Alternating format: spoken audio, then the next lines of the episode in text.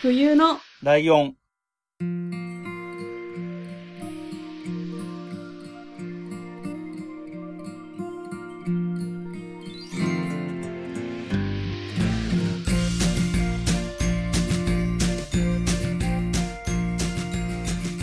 この番組は山梨県出身以外共通点のない二人がそれぞれ好きなことを話す番組です。冬のライオン特別会椿雷道です。よろしくお願いします。えー、ということでですね、えー今回真冬さんがいません。ちょっとスケジュールの都合がつかなくてですね、こんなことになってしまっているわけですよ。でね、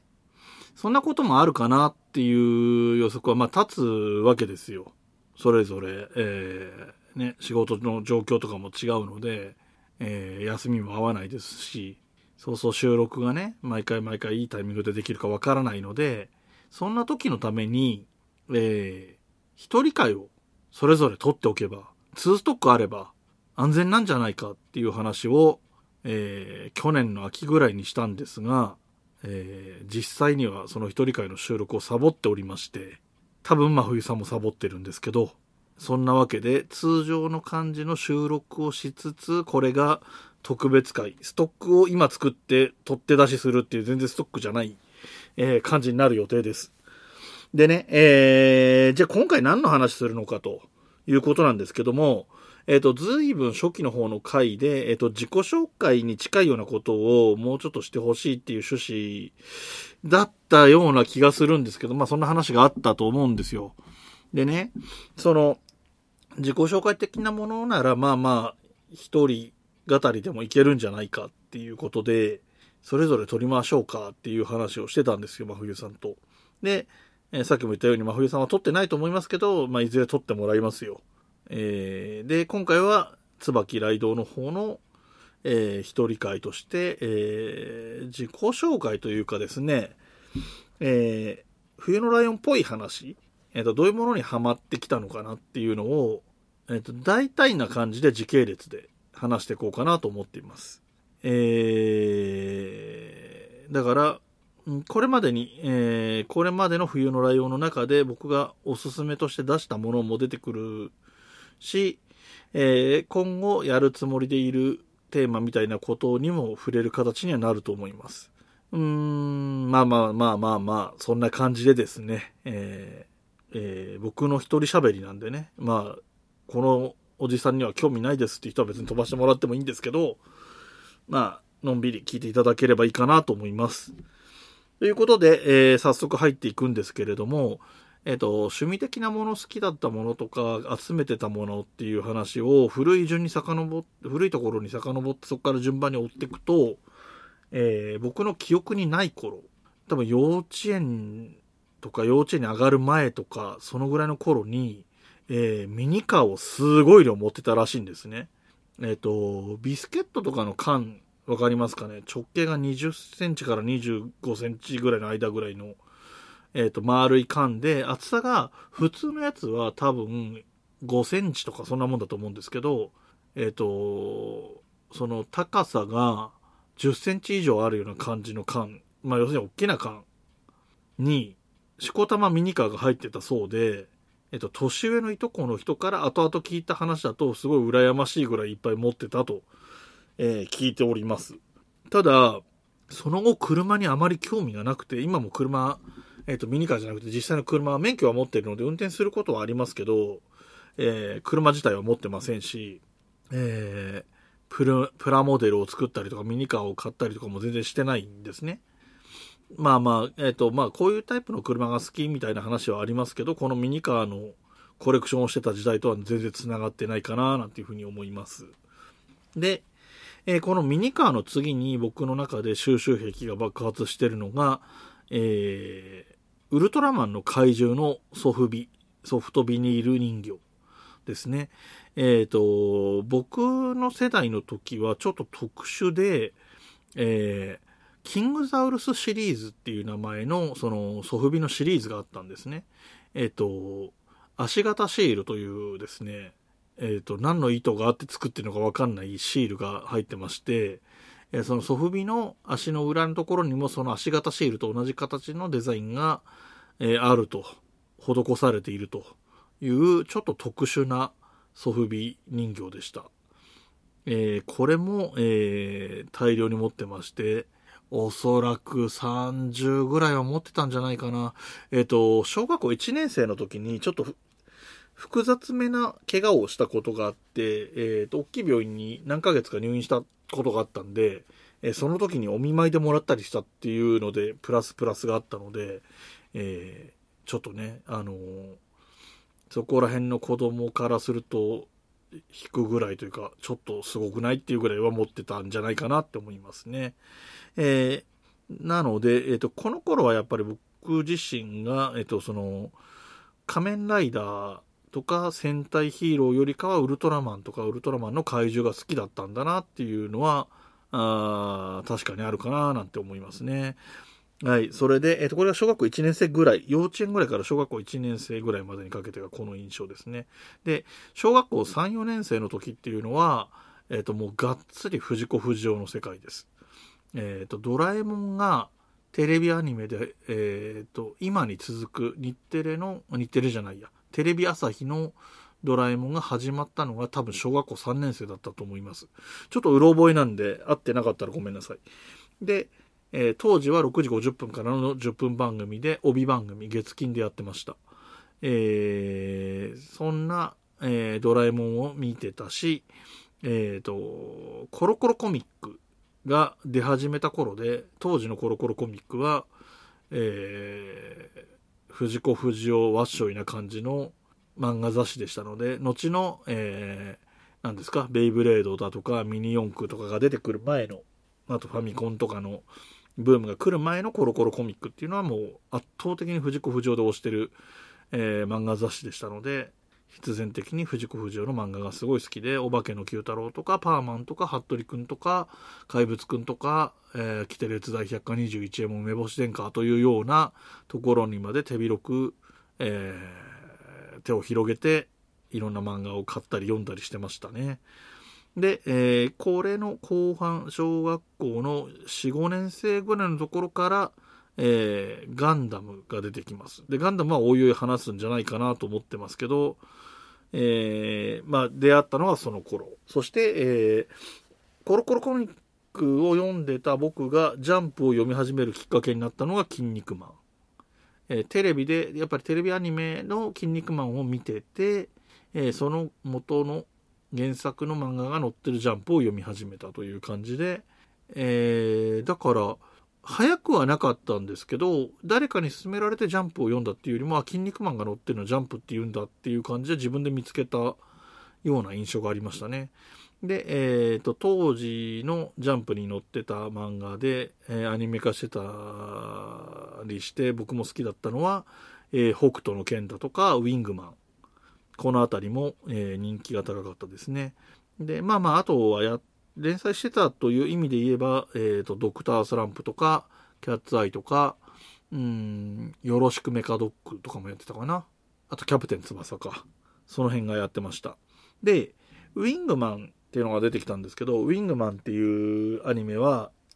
アニメじゃないや、漫画は、えー、高校生の主人公が、えー、ヒーローに憧れてて、まあまあ、当時の感覚ではいい年高校生にもなって変身ヒーローに憧れててみたいな感じで白い目で見られてる、えー、男の子が、えーと、とあるきっかけで、えーと、実際にヒーローに変身できるようになるっていう漫画だったんですけど、えー、これを字で言う感じというんですかね。小学校まあ僕主人公は高校生でしたけど僕たちはその頃は、えーと小学校の高学年ぐらいの頃で、えー、と小学校5年生6年生ぐらいの頃で、えー、とこれにハマってましたし、えー、ウィングマンを見てたからだと思うんですけれども宇宙刑事ギャバンっていう実際にあった特撮ヒーローものも見てましたね。えっ、と、これがきっかけがなければこういう特撮ヒーローものは子供が見るもんだろうと思って子供というかね、えっ、と、もっと低学年の子が見るものだろうと思って小学校5、6年ぐらいになってた僕らは見ないのが普通だったのかもしれません。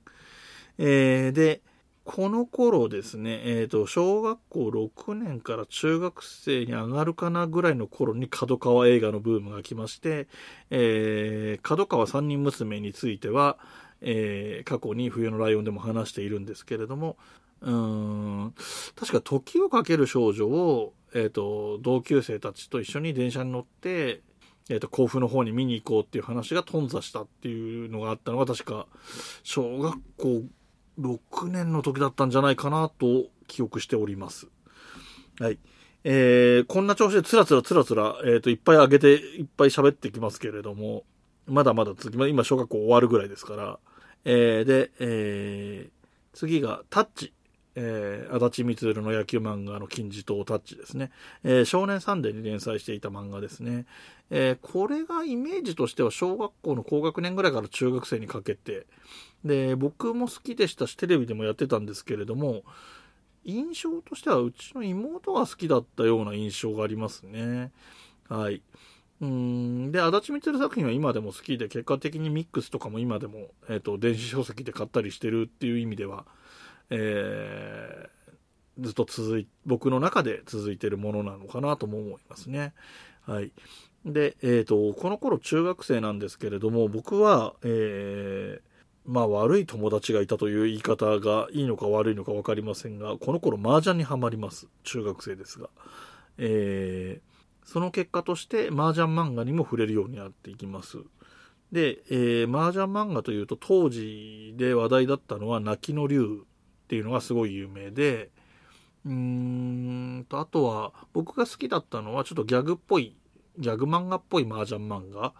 で、えー片山正幸さんっていう人が書いてる、書いてた、えーギャンブラー自己中心派とか、スーパーズガンとか、まあ、後々いろんな、他にもいろんな麻雀漫画をたくさん書いてる人なんですけど、この人の漫画がすごい好きでしたね。はい。さあ、そして次。えー、ファミコンが出たのは小学校3年生か4年生だったと思うんですけれども、えっ、と、この頃ファミスタに夢中でした。86年、1986年がファミスタの第一作が出た年なので、えーこの時中3ですね。えー中3で受験なのに、ファミスタに夢中で大丈夫かっていう感じなんですけど、この頃から高校にかけてファミスタは結構やってました。えっ、と、どういうわけか、えっ、と、地元の高校、あ、中学高校の同級生は、えー好きなチームがばらけてまして、えーファミスタで遊ぶのにちょうどいい。ヤクルトファンもいる。カープファンもいる。もちろんジャイアンツファンもいる。で、僕はタイガースファンでしたし、えーパリーグの方でも西武のファンもいたし、えーあとどこがいたかな。オリックスとかはまだオリックスじゃないのか、阪急だった頃か。パリーグはそんなにいなかったかな。西武ぐらいだったかな。でもまあまあ、えっ、と、セリーグ6球団はみんなそれぞれ、えっ、と、このチームのファンという友達がいたりしたので、えっ、と、被らない感じで楽しむことができました。えー、で、この辺からですね、えー、まあ試験勉強っていうのを中学生ぐらいになるとやりますよね。中間テスト、期末テスト。ということで、えー、深夜じゃないんですよね。えっ、と、夜の9時台、10時台ぐらいのラジオ番組を聞くようになります。えー当時すごい人気があったのは三宅裕司さんがやっていたヤングパラダイスっていう日本放送の番組が10時スタートで12時終わりかな？1時終わりかな？まあ1時からはオールナイトニッポンが始まるんでそこまで長くはないんですけどえー、とそういう深深夜じゃない深夜というか日付が変わらない夜深めの時間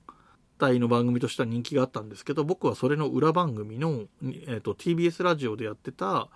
えー、所ジョージさんがやっていた「えーすすめ面白バホバホ隊」という番組を聞いていました。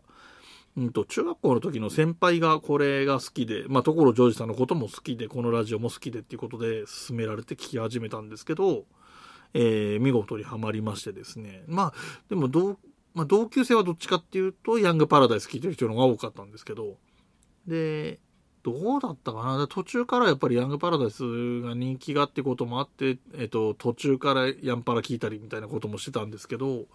で、先にバホバホ隊の方が、えっと、番組自体が終わってしまったので、えーそこからはヤングパラダイス聞いて、ヤンパラが終わった後は、えっと、内海ゆたおの夜はドッカンがあって、それが終わって伊集院光のオーデカナイトっていうところぐらいまでは、その夜10時台とかみたいなラジオも聞いてましたかね。はい。えー、で、この頃はファミコンのゲームとしては、信長の野望をやってたなっていうような気がしております。うん。えー、まあ地味にね、一人でやってたっていう感じですけども、まあまあ好きな人も他にも同級生で好きな人が、このゲームが好きな人も多かったので、情報交換したりしながらやってたかな。で、えー、テレビのアニメから漫画に入るパターンの話が筋肉マンのところでも出てきたんですけれども、えー同じパターンになりますが、えーメゾン一国、えーと、僕はうるせえ奴らのアニメはあんまり見てなくて当初。で、うるせえ奴らがテレビ放送が終わって、次に始まったのがメゾン一国で、このタイミングからその枠のアニメを見るようになって、で、メゾン一国面白かったんですよね。で、漫画の方も読もうかななんて思ってたら、えー確か高校1年の時にコンビニで初めてビッグコミックスピリッツを立ち読みしたのに、えっ、と、メゾン一国は載ってたんですが、そっから1ヶ月かそこらで確か終わったような気がします。なので、コミックに出会ったのは遅くて、えーちゃんと1巻から全部読んだのも当然遅くなってくるんですけど、でも、えーもうすでに冬のライオンの第6回で話しているっていうぐらいには好きな漫画だったりします。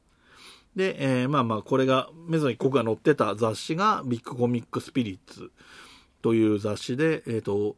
当時は、えっ、と、少年誌の方は、ジャンプ一人勝ち、マガジンサンデーを置いて、ジャンプ一人勝ちっていう状況でしたが、青年誌の方ではビッグコミックスピリッツが人気があって、これが双璧という印象でした。で、えっ、と、この頃やっ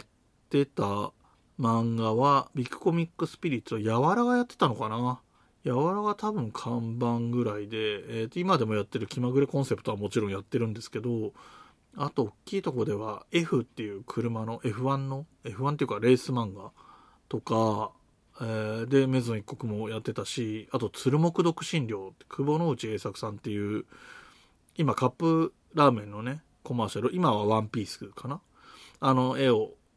絵の何キャラクターデザインをしてる人？が、えー書いてた漫画「鶴木独身寮」とかあとなんだろうなラグビーの漫画でマドンナとかもあったしあと何？あバカ王っていうなんかギャグの記事もあったな。漫画ではなかったと思うけど。え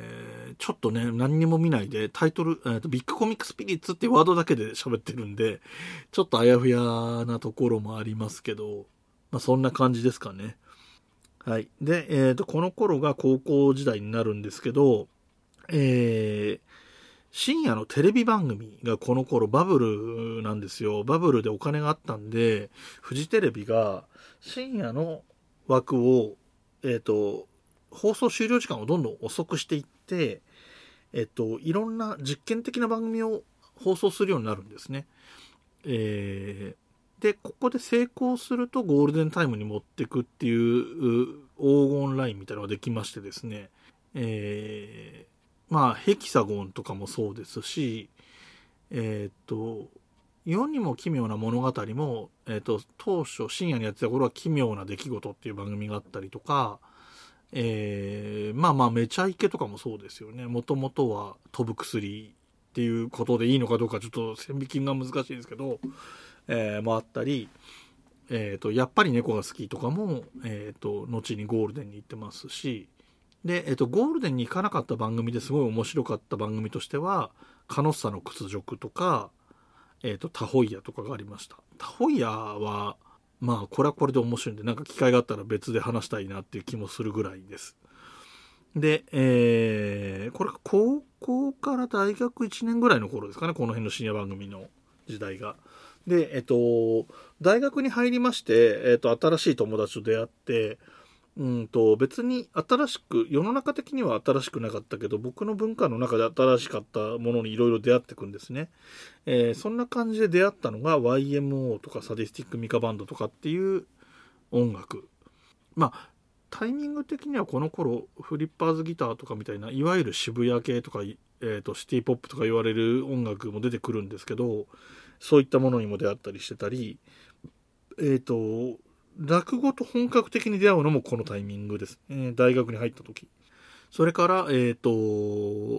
お笑いの方では、えーと、松本人志さん爆笑問題さんというところがすごいブレイクしていたし松本人志さんが「遺書」っていう本を出したのも僕が大学2年か3年かぐらいの頃だったと思いますね。えっ、ー、とこの本の存在意義みたいなのは当時の僕にとってはすごい大きかったように思います。うーん今後話すことがあるかなちょっとわかんないですけど。えー、そんな感じですね。で、えー、その落語を知ったからちょうどタイミングが良かったんですけれども、えー、落語のピンという深夜番組がありまして、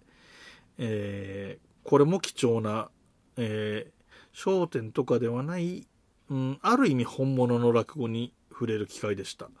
で、この頃の深夜番組、テレビ番組としては、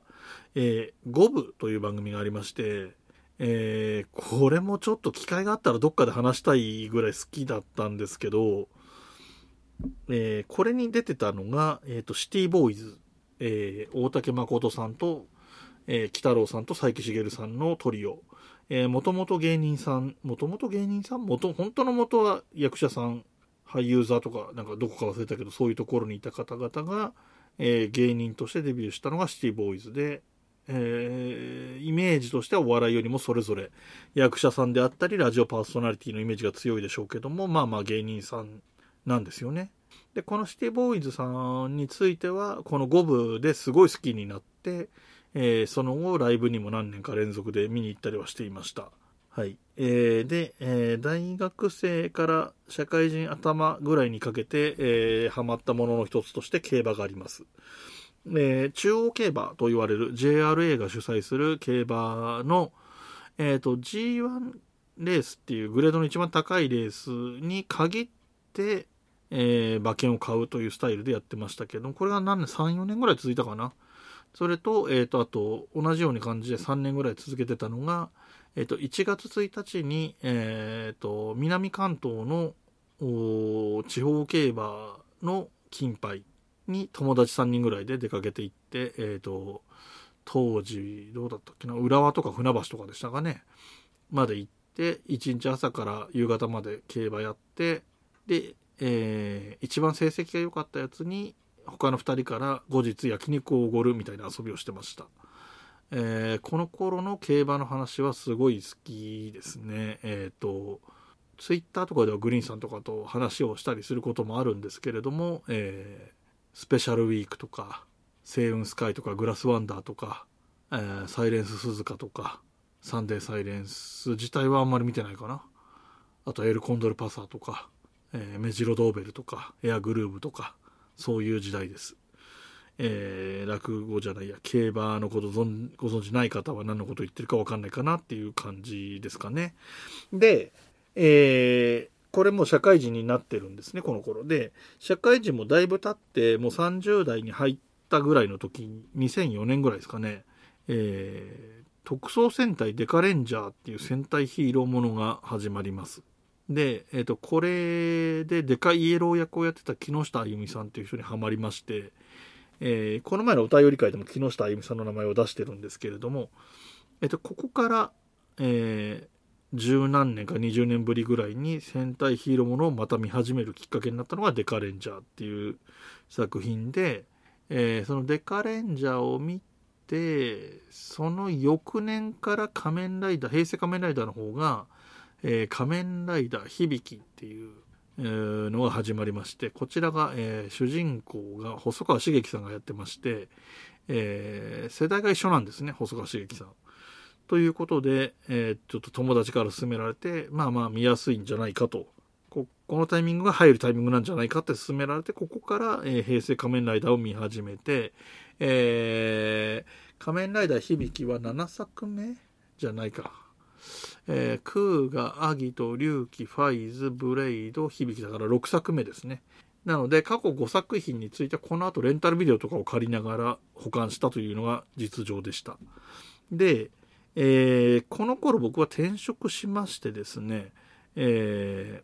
ー、東京に出てたのが一回山梨に引っ込んでる感じになります。で、実家暮らしになって数年、いた実家暮らしだったんですけど、えっ、と、この時に実家がちょうど、えー、CS のアンテナ BSCS のアンテナがあるから CS に入ろうかみたいな話とかがいろいろ出たりとか、えっと、地デジですね。懐かしいですね。えっ、と、地上波テレビのアナログ放送からデジタル放送に切り替わるという時代ともタイミングがあってまして、このタイミングで、えっ、と、僕自身も CS 放送の契約をしたりしまして、えー、ここの、この前の時点で出来上がってるですね、その戦隊ヒーローとか、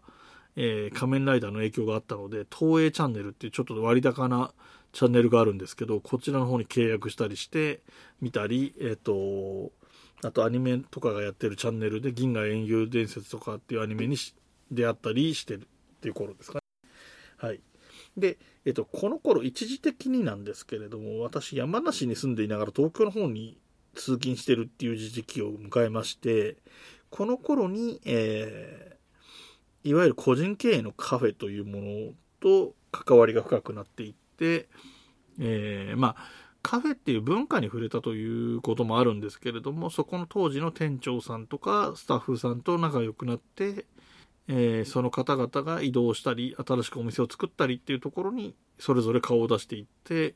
えー、今もたまに時、たまに？話題に、冬のライオンでも話題に出してる行きつけのカフェっていうのも、ここら辺に起源があって、えー、期限があるっていうことですね。えー、これがですね、35ぐらいかな。だからもう7、8年前ぐらい。そうですね、そのぐらいになるかと思いますね。うん。で、えー、この後東京に出て、再び東京に出てきまして、まあ、職場も東京で、えー、東京に住んでるっていう状態になりましたので、えー、そのカフェでですね、知り合ったりする人の中に、えー、メジャーデビューはしてないけど、なんとかそれで食ってけてるっていうようなミュージシャンとかね、えっ、と、やっぱり演劇やってるけど、演劇だけでは食べていけないんだけど、演劇マジでやってますっていう役者さんみたいな人と、えー、たくさん出会っていきまして、こういう方たちがやってるライブであったり、まあライブの、ライブって音楽のライブの方はジャズ系なんですけれども、そういうライブであったり、あと小劇場系の演劇とかに触れたりということも多くなっていって、ったりもしました。で、えー、この頃、えー、ずっと漫画はずっと読み続けていて、たくさん買っていて、こち亀とかも持ってたりしたっていうのもあって、えー、ピーク時には漫画の在庫蔵書？蔵書か。蔵書がですね、えー、2000冊に達するという状況を迎えました。で、後々、就活でもないんですが、ちょっと、まあ、こんなにあってもみたいな状況ができてきたり、まあ家を出ることもあったりしたんで、これ実家の時ですね。これちょっと時間が前後しちゃうんですけども、実家に住んでた時に2000冊に行って、で、いや、で、東京に出た時に、えっ、ー、と、実家に置いてきてた本、漫画を少しずつ整理してって、今は、それでも200や300はあるのかもしれないんですけど、だいぶ絞りましたね。えー、そんな感じでしょうか。で、えー、この頃ですね、えー、iPhone が、まあ出ましてね、iPhone 僕は確か3から使ってるとは思うんですけど、3S じゃなくて3の方なんですけど、で、iPhone を使ってるうちに、えー、 radiko というアプリに出会います。で、えー、ラジコで TBS ラジオを聴くようになります。えー、その時に主に聞いてた番組は、えっ、ー、と、深夜の時間帯の JUNK、えっ、ー、と、深夜1時から放送しているジャンクという枠の、え伊集院光深夜のバカ力、えー、爆笑問題カーボーイ。時々聞いてた、えー、山里亮太不毛な議論。で、メガネビーキは聞いてなくて、えー、バナナマンのバナナムーンゴールドっていう深夜の番組とか、あと、えっ、ー、と、日中のえー、昼間、午後ですか、えー、赤い玉を玉結びあたりを聞いてましたね。そんなぐらいだったんじゃないかな。他の番組は、あ、あとはまあ日曜日に、えーと、爆笑問題の日曜サンデーを聞いていましたかね。そんぐらいでした、多分。で、後々、えー、番組の改編とかもあったので、えー、聞く番組も変わってったりをして、えー、2019年、去年の今頃にラジオをほとんど聞かなくなって、ポッドキャスト一本やりになります。えーポッドキャストをたくさん聞きたいので、ラジオは聞いてられません、みたいな状況になりました。で、えー約1年経って、えーラジオも少しは聞くようになってるし、逆にポッドキャストは、ちょっと整理していかないといけないかな、なんて思ってたりもします。という感じで、えーこの話どうでした？もうね、一応キーワードをずらーって並べて、それ、ワードだけを拾って、えっ、と、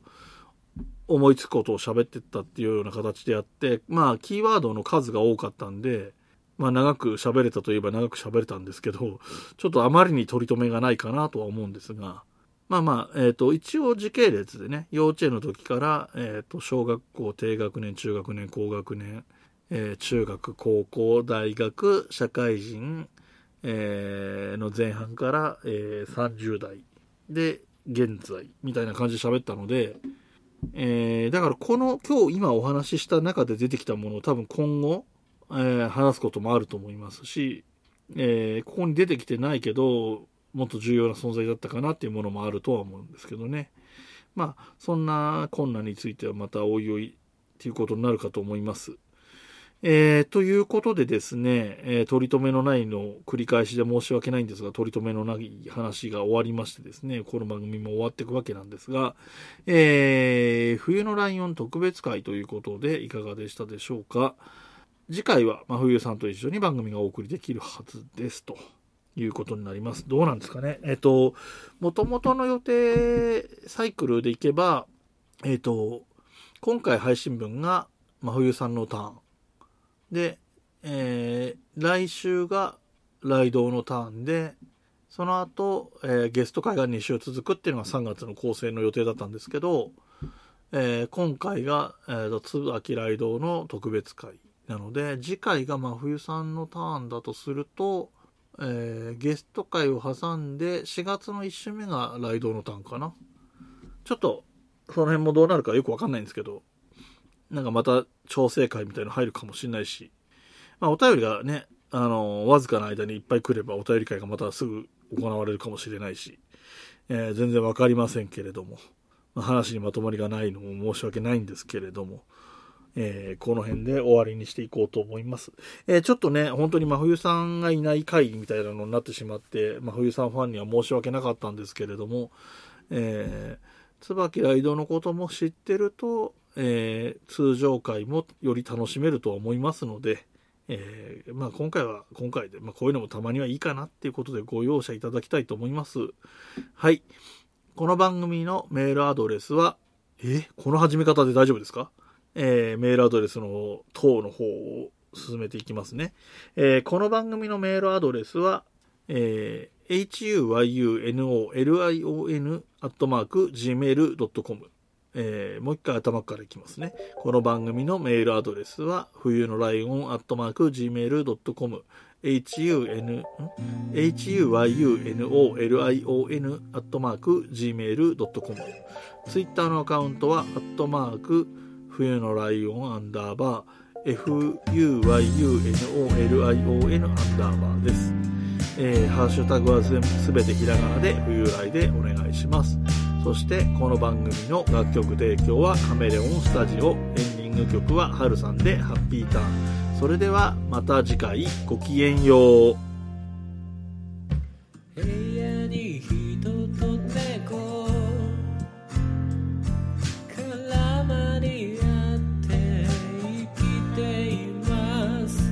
欲しいものはたくさんあれ